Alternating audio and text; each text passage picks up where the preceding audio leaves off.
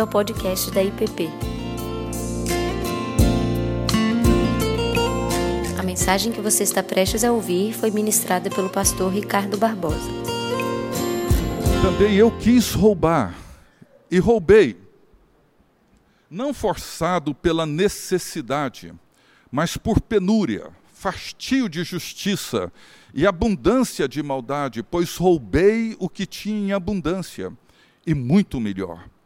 Não me atraía ao furto o gozo de seu resultado, mas atraía-me o furto em si, o pecado. Veja que declaração assim impressionante.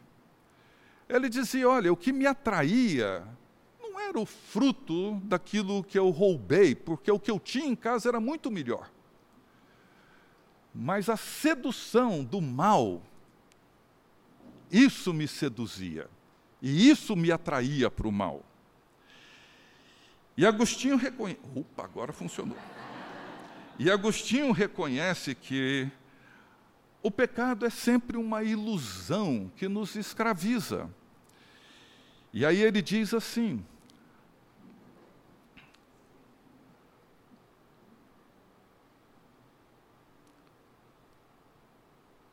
Espera aí, só um minutinho, gente, que agora eu perdi aqui.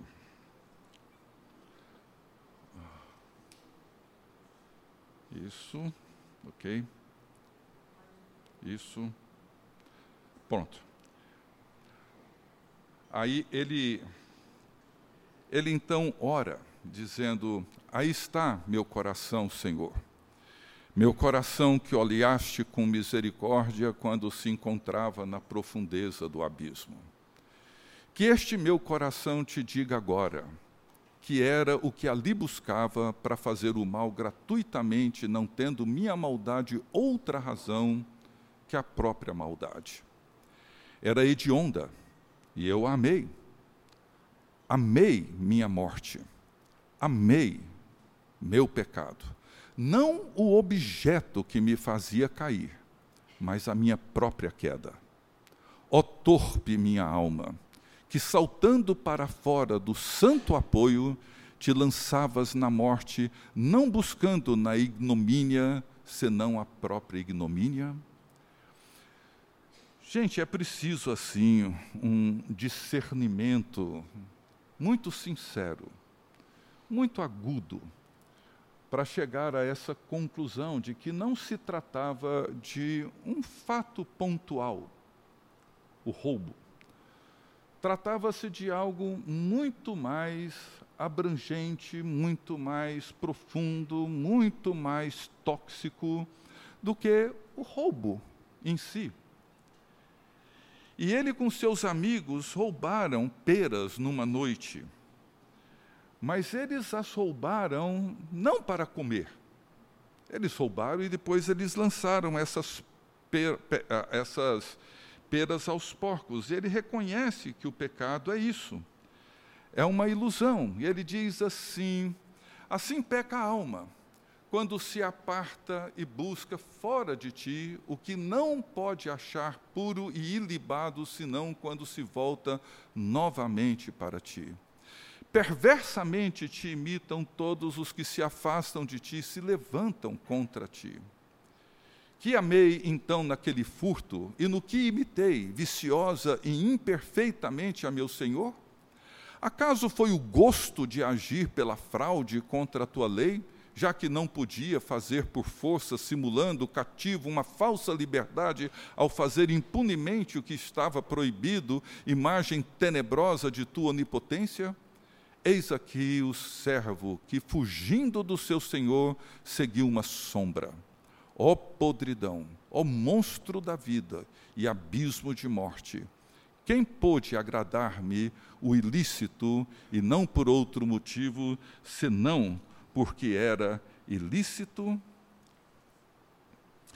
Então, para ele, se nós não nos voltarmos para Deus como uma fonte primária da nossa satisfação e da nossa realização, colocando sobre ele todos os nossos anseios, todos os nossos desejos, nós corremos o risco de seguir vivendo viciados nos nossos santos desejos, nas nossas santas necessidades e nos nossos santos sentimentos.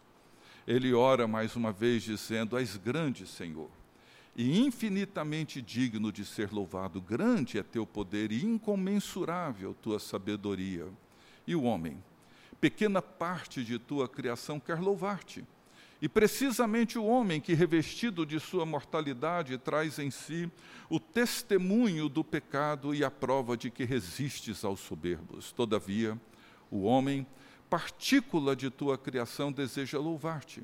Tu mesmo que incitas ao deleite no teu louvor, porque nos fizeste para ti, e nosso coração está inquieto, enquanto não encontrar descanso em ti. E aí ele se entrega. A minha alma é morada muito estreita para te receber. Será alargada por ti, Senhor. Está em ruínas, restaura. Tem coisas que ofendem aos teus olhos, eu sei e confesso. E é por isso que nós precisamos lidar com essas coisas, porque nós somos pecadores e, como disse Jesus, escravos do pecado, vivendo pela graça redentora de Jesus Cristo. Contudo, a memória da escravidão permanece em nós como permaneceu com o povo no deserto. E aí o Dr. Houston cita esse psiquiatra Gerald May, que diz o seguinte: do ponto de vista neurológico, isso significa que as células dos nossos mais bem intencionados sistemas jamais conseguem erradicar os inúmeros outros sistemas que já tiveram sido viciados. É de uma perspectiva espiritual e de uma perspectiva espiritual, isso pode dizer que por maior que tenha sido a graça concedida a nós por Deus, permaneceremos eternos dependentes do fluxo contínuo dessa graça porque a memória está sempre presente. Uma das coisas que me impressionam muito no trabalho dos alcoólatras anônimos é essa percepção cristã que eles têm, que os seus criadores tiveram, de que a memória do vício estará sempre presente. Por isso que pessoas que foram viciadas no álcool, quando decidem deixar, eles assumem o compromisso de nunca mais colocar uma gota de bebida alcoólica, porque eles sabem que aquela gota ativa a memória. Agora, isso dentro dos vícios de processo é igualmente perigoso. E os vícios de processo são muito mais difíceis de serem diagnosticados, percebidos por nós. Muitas vezes não conseguimos perceber o quanto a nossa carência afetiva produz em nós necessidade de relacionamentos codependentes, e com isso nós somos capazes de desestruturar uma família inteira, uma comunidade inteira. Deixa eu andar mais rápido e rapidamente refletir com vocês sobre esse tema do pecado com mentira e auto-engano, e eu tomei carona numa extraordinária obra do puritano John Owen, do, da segunda metade do século, aliás, do século XVII. Ele nasceu em 1616, morreu em 1683 e, entre outras coisas, uma obra extensa, foi considerado o Calvino da Inglaterra. Ele escreveu três tratados sobre o pecado. Um em 1656, sobre a mortificação do pecado na vida dos crentes. Dois anos depois, sobre a tentação. E quase dez anos depois, em 1667, ele escreveu sobre a natureza, poder, engano e presença do pecado no interior do crente. E é sobre esse terceiro tratado dele, um capítulo dele em particular, que eu gostaria que a gente olhasse essa manhã, mesmo que rapidamente, porque John Owen, quando ele escreveu, parece que ele escreveu para os nossos dias. Parece que esse abismo de tempo que existe não significa muita coisa quando você lê a obra dele. Ele diz assim: a doutrina do pecado que habita o interior se destaca como uma das verdades fundamentais de nossa fé cristã. O conhecimento desta verdade é uma possessão única para aqueles que conhecem a Deus e vivem por meio da revelação divina. Para os cristãos, a doutrina e a convicção do pecado formam a base de tudo aquilo que nos relaciona a Deus, quer no prazer que temos nele agora, quer no prazer que teremos nele no futuro. Sem isso, fracassamos na compreensão da obra mediadora de Cristo, seus efeitos e todos os benefícios que ela nos proporciona. Para ele, o pecado é, antes de tudo, um poder. Não são quedas eventuais, desvios ocasionais, circunstanciais. Para ele é um poder que atua dentro de nós. E mesmo tendo sido salvos, esse poder permanece. E para ele, a compreensão da graça de Deus e os efeitos e os benefícios dessa graça na vida de todos nós, passa pela compreensão e convicção do pecado. Por isso eu tenho dito, toda teologia ela está relacionada e integrada. Então, eu já vou entrar direto nesse tema, no terceiro no livro dele, que é o nosso interesse hoje, onde ele nos lembra alguns textos bíblicos importantes, por exemplo, Hebreus 3,13, que diz: pelo contrário, exortai-vos mutuamente cada dia durante o tempo que se chama hoje, a fim de que nenhum de vós seja endurecido pelo engano do pecado Jeremias 17, enganoso é o coração mais do que todas as coisas e desesperadamente corrupto. Quem o conhecerá?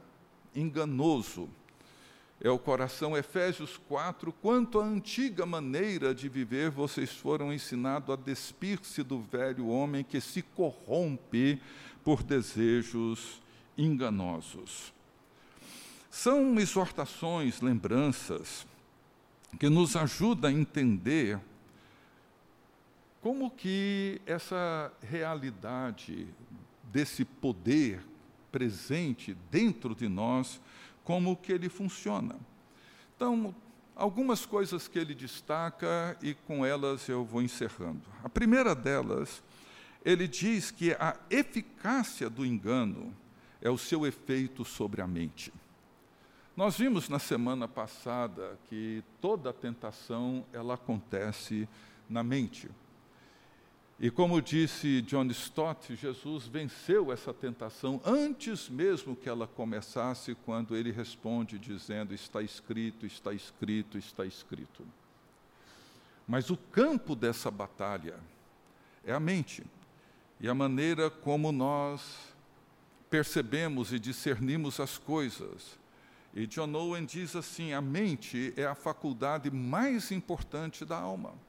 Quando a mente se fixa em um objeto ou curso de ação, a vontade e as afeições repetem o seu procedimento. Elas são incapazes de qualquer outra consideração. Assim, Enquanto o envolvimento das afeições com o pecado é, na maioria das vezes, problemático, o engano da mente é sempre a situação mais perigosa, por causa do seu papel em todas as outras operações da alma. A função da mente é guiar, dirigir, escolher, conduzir.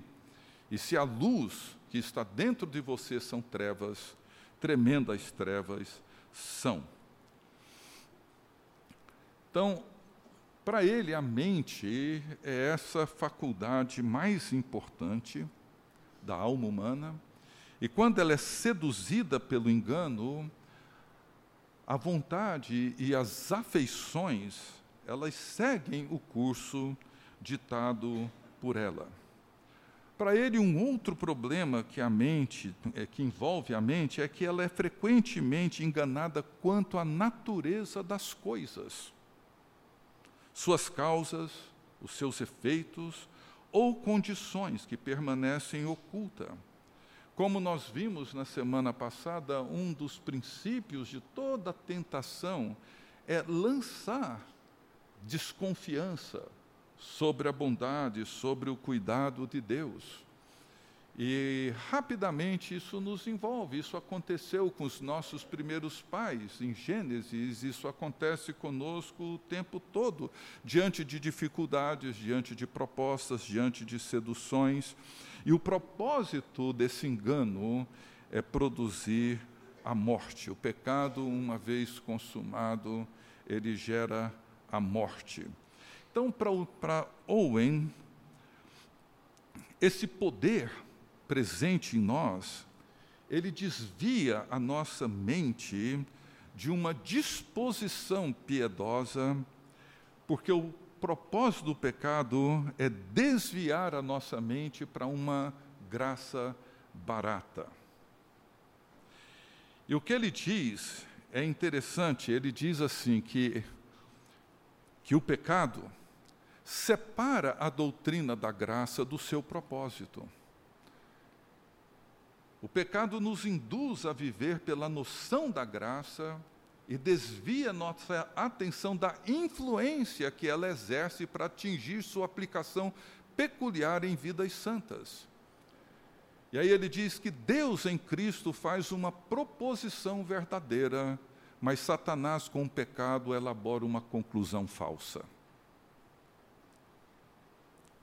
Ele ilustra isso de várias maneiras para mostrar o poder do engano. Por exemplo, ele diz que é comum cristãos experimentarem a graça de Deus e a segurança do perdão garantido por Jesus Cristo na cruz do pecado, da cruz do Calvário. E com o tempo, muitos cristãos com essa segurança adquirida em relação à graça de Jesus Cristo, tornam-se descuidados, desatentos, não mais preocupados. E aí ele diz que Deus vem e faz uma proposição correta, verdadeira, em relação ao seu perdão. Mas o diabo vem e elabora uma conclusão falsa. Uma vez que eu estou seguro na graça de Deus, no perdão, na salvação, eu torno-me uma pessoa displicente para com o pecado que habita em mim. Vivo pela graça, mas a graça não realiza os propósitos pretendidos por ela na minha vida, no meu caráter, na minha transformação Muitos de nós têm vivido assim. Eu, muitas vezes, vivo desse jeito, pela graça de Deus, mas descuidado com os efeitos e a presença do pecado que habita em mim. Então, para ele, o teste da verdadeira eficácia do Evangelho, o teste da eficácia da doutrina da graça de Deus, é que ela mantém o coração do cristão, do discípulo, da discípula de Jesus Cristo, um coração humilde, um coração contrito, um coração sensível a tudo aquilo que ofende a Deus e a sua santidade, um coração quebrantado, um coração que nos conduz a uma vida de sensatez, de piedade, de santidade, de serviço, de entrega, mas o que acontece muitas vezes é o que ele diz: o Espírito da graça nos leva ao arrependimento e nos ensina a detestar o pecado.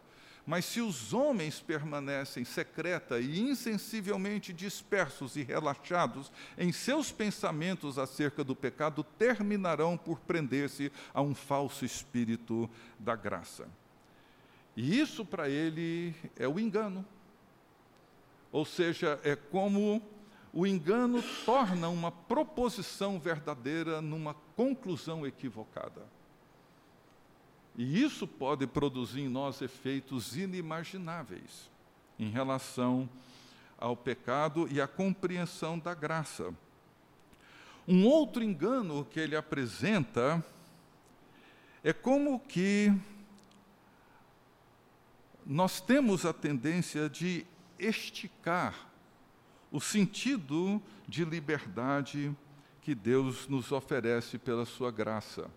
Ele diz assim que o engano do pecado leva vantagem sobre a doutrina da graça para a violar, estendendo o sentido de liberdade da alma para além daquilo que foi estabelecido por Deus. E ele explica isso na maneira como muitas vezes nós lidamos com o legalismo, que existia lá no século XVII, como existe hoje. Ele diz assim: alguns nunca se sentem livres do legalismo a menos que se entreguem à carnalidade e mergulhem em suas profundezas. Não é assim? Parece que para alguém se sentir livre do peso do legalismo, a gente solta a franga, né? a gente deixa a coisa correr para mostrar que agora eu não estou mais preso à lei, eu agora vivo pela graça. E se vivo pela graça, eu não vivo mais limitado naquilo que eu desejo e naquilo que eu quero. Ele diz que esse é um dos enganos. O pecado diz que certos limites são desnecessários. E alguém então levanta essa pergunta: será que o Evangelho não deveria nos livrar de limites tão estreitos? Será que a nossa liberdade em Cristo não deveria garantir a nós uma condição muito mais tranquila para fazermos tudo aquilo que desejamos? Então, o pecado, diz ele, nos engana em relação à liberdade para a qual fomos libertos em Cristo. Porque ele tenta nos convencer de que nós não precisamos nos preocupar com fronteiras, não precisamos nos preocupar com as disciplinas, porque nós somos livres. E isso então implica numa realidade muitas vezes preocupante e sedutora, confusa em relação à compreensão que temos desse tema. E ele então termina falando sobre o engano comum que o pecado produz em nós, que são as generalizações que dispersam as coisas menores e mais particulares. Ele diz que é em ações particulares que expressamos e exercitamos nossa fé e a nossa obediência. O reverendo Eugene Peterson num dos livros dele, não me lembro qual agora, ele diz que é sempre muito mais tentador nos preocuparmos com algum missionário, algum cristão que está em algum lugar distante na África, do que estar atento à necessidade do meu vizinho, de algum parente meu, de alguém que bate na minha porta, de alguém que pede a minha ajuda numa situação muito particular, bem presente. Ou seja, eu me dou muito bem com as minhas generalizações. Às vezes nós não nos incluímos dentro de um determinado conflito ou de uma situação desagradável que criticamos, porque generalizamos colocamos toda essa situação fora de nós mesmos. E ele diz que esse é um dos enganos terríveis do pecado, porque o pecado persuade a mente a lidar com generalidades e evitar responsabilidades particulares. Eu critico todo mundo, eu critico o país, eu critico todo mundo. Eu vejo um lixo na rua, ou um papel no chão, eu critico o sistema de limpeza pública, mas eu não sou capaz de agachar, pegar aquele papel e colocar ele no lixo. E quando eu generalizo o problema, ou quando eu generalizo as dificuldades, eu me torno displicente nas particularidades das minhas responsabilidades. Me lembrei aqui da mamãe. A mamãe, quando a gente fazia uma crítica sobre a igreja, sobre o pastor, o conselho, a liderança, qualquer coisa assim, ela virava assim: você vai fazer melhor? Se você não vai fazer melhor, cala a boca e deixa quem está fazendo fazer o que tem que fazer. Você reclama e critica que o dia que você se oferecer para fazer melhor, você não vai fazer melhor, então cala sua boca. Foi um conselho que eu até hoje não aprendi, não, mas assim. Mas uma maneira de particularizar e não generalizar aquilo que você lida com ele todo dia. É muito mais fácil eu reclamar de uma série de problemas que a gente vive dentro de casa do que ir na pia e lavar a louça, botar para secar e guardar. E ele diz que um dos enganos é esse, é te envolver em generalidades para te afastar das particularidades. Isso na família, na igreja, no casamento, como cidadão em todos os lugares. Então, gente, o pecado é isso. Talvez a expressão vício e escravidão nos ajude a entender melhor. Entendendo que a escravidão é um fato que nunca deixou de existir, não existiu apenas no século XIX, XVIII, não, é um fato que permanece até hoje. Até hoje. Nós somos escravos de vícios que alimentamos, escravos de aprovação, escravos de reconhecimento. Nós nos tornamos dependentes, emocionalmente dependentes. É por isso que Jesus várias vezes perguntava para o enfermo: Queres ser curado? Perguntar para um coxo, um paralítico de nascença, assim, parece até uma afronta, né? Você quer ser curado? Mas a resposta tem implicações. Se ele dissesse sim, Jesus cura, ele não vai ter mais ninguém carregando ele para baixo e para cima, ele não vai ter mais o motivo para sentar na porta de uma igreja e pedir esmola, ele vai ter que trabalhar, vai ter que sustentar alguém, vai ter que ir à luta, vai ter que enfrentar uma série de coisas. Você quer ser curado? Porque tem muita gente que não deseja ser curado, porque o vício é a maneira como nós permanecemos seguros, entre aspas, dentro de um sistema adoecido do qual nós não conseguimos mais sair dele. Então, gente, é um assunto assim que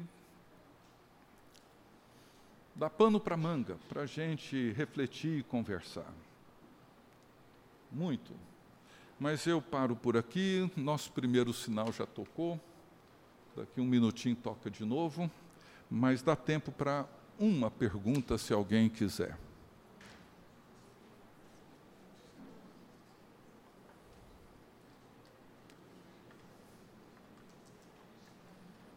Dou-lhe uma, duas. Ok. Ah, a Deise está aqui.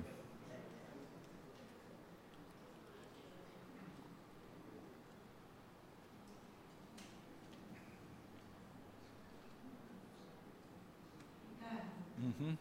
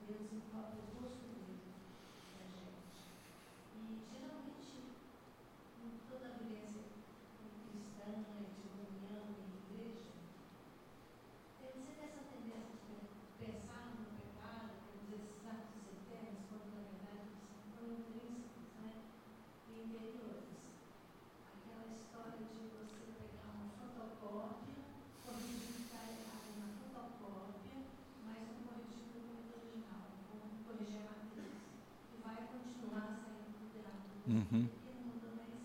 Uhum. É, não, é, assim, é basicamente isso, né, Deise, que nós estamos vendo aqui, né, o, talvez uma das razões pelas quais esse tema tornou-se tão vago, tão subjetivo, tão abstrato. Talvez se perguntássemos para qual todos nós aqui tivéssemos que escrever uma definição de pecado, talvez seriam conceitos muito diferentes, talvez alguns muito contraditórios e muito distantes. Por quê? Porque é claro que sempre houve uma influência cultural muito grande. Né? E assim, eu, na minha adolescência, juventude, essa realidade do pecado, ela era muito concreta, mas ela dizia respeito a uma lista de coisas que se podia fazer e daquelas que não se podia fazer. E a gente lutava com isso o tempo todo, evitando as que precisavam ser evitadas e tentando fortalecer as que precisavam serem fortalecidas. Mas o fato é que, com as mudanças culturais que a gente vive, né, e na medida em que o tecido foi sendo esgarçado, é, a, o relativismo moral, ético foi sendo relaxado, etc., o conceito foi ficando vago, foi ficando confuso. Né? E nós deixamos de prestar atenção no documento original, na matriz do documento original, fomos nos contentando com algumas cópias borradas e falsificadas, né, adulteradas, e isso hoje aumentou consideravelmente a nossa incompreensão. Por isso que essa obra do Owen, que eu recomendaria, não sei se aqui embaixo, na, nos livros que o pessoal da editora Palavra trouxe da MW, porque tem uma série desses autores que foram reeditados pelo Dr. Houston, que são os clássicos de fé e devoção. Não sei se ficou esse título aqui, mas tem a obra de John Owen sobre tentação eu recomendaria que vocês comprassem essa obra dele. O dele como é que chama? Ah, tá aí, o Zé Walter lembrou. Chama Clássicos da, Espirit da Espiritualidade Cristã. O livro do John Owen é Vitória sobre a Tentação. Tem aqui essas três obras dele, do século XVII. Gente, é impressionante a lucidez com que ele trata esse tema, principalmente quando ele fala sobre o engano do pecado, ou o poder do pecado que habita o interior do crente. Porque ele descreve isso como um poder, uma potência. Mesmo tendo sido salvo pela graça de Deus, essa potência continua. É como disse Lutero, acho que foi Lutero, né? Ele falou: olha, eu imaginava que a minha natureza pecaminosa morreria nas águas do batismo. O que eu nunca soube é que o desgraçado sabia nadar. Né? Ou seja, nós, e domingo que vem eu quero falar sobre esse tema da mortificação do pecado. Mas assim, esse é um tema que é muito caro para Paulo a mortificação do pecado, porque diz respeito a essa realidade interna, interior. Vamos levantar e nós vamos orar.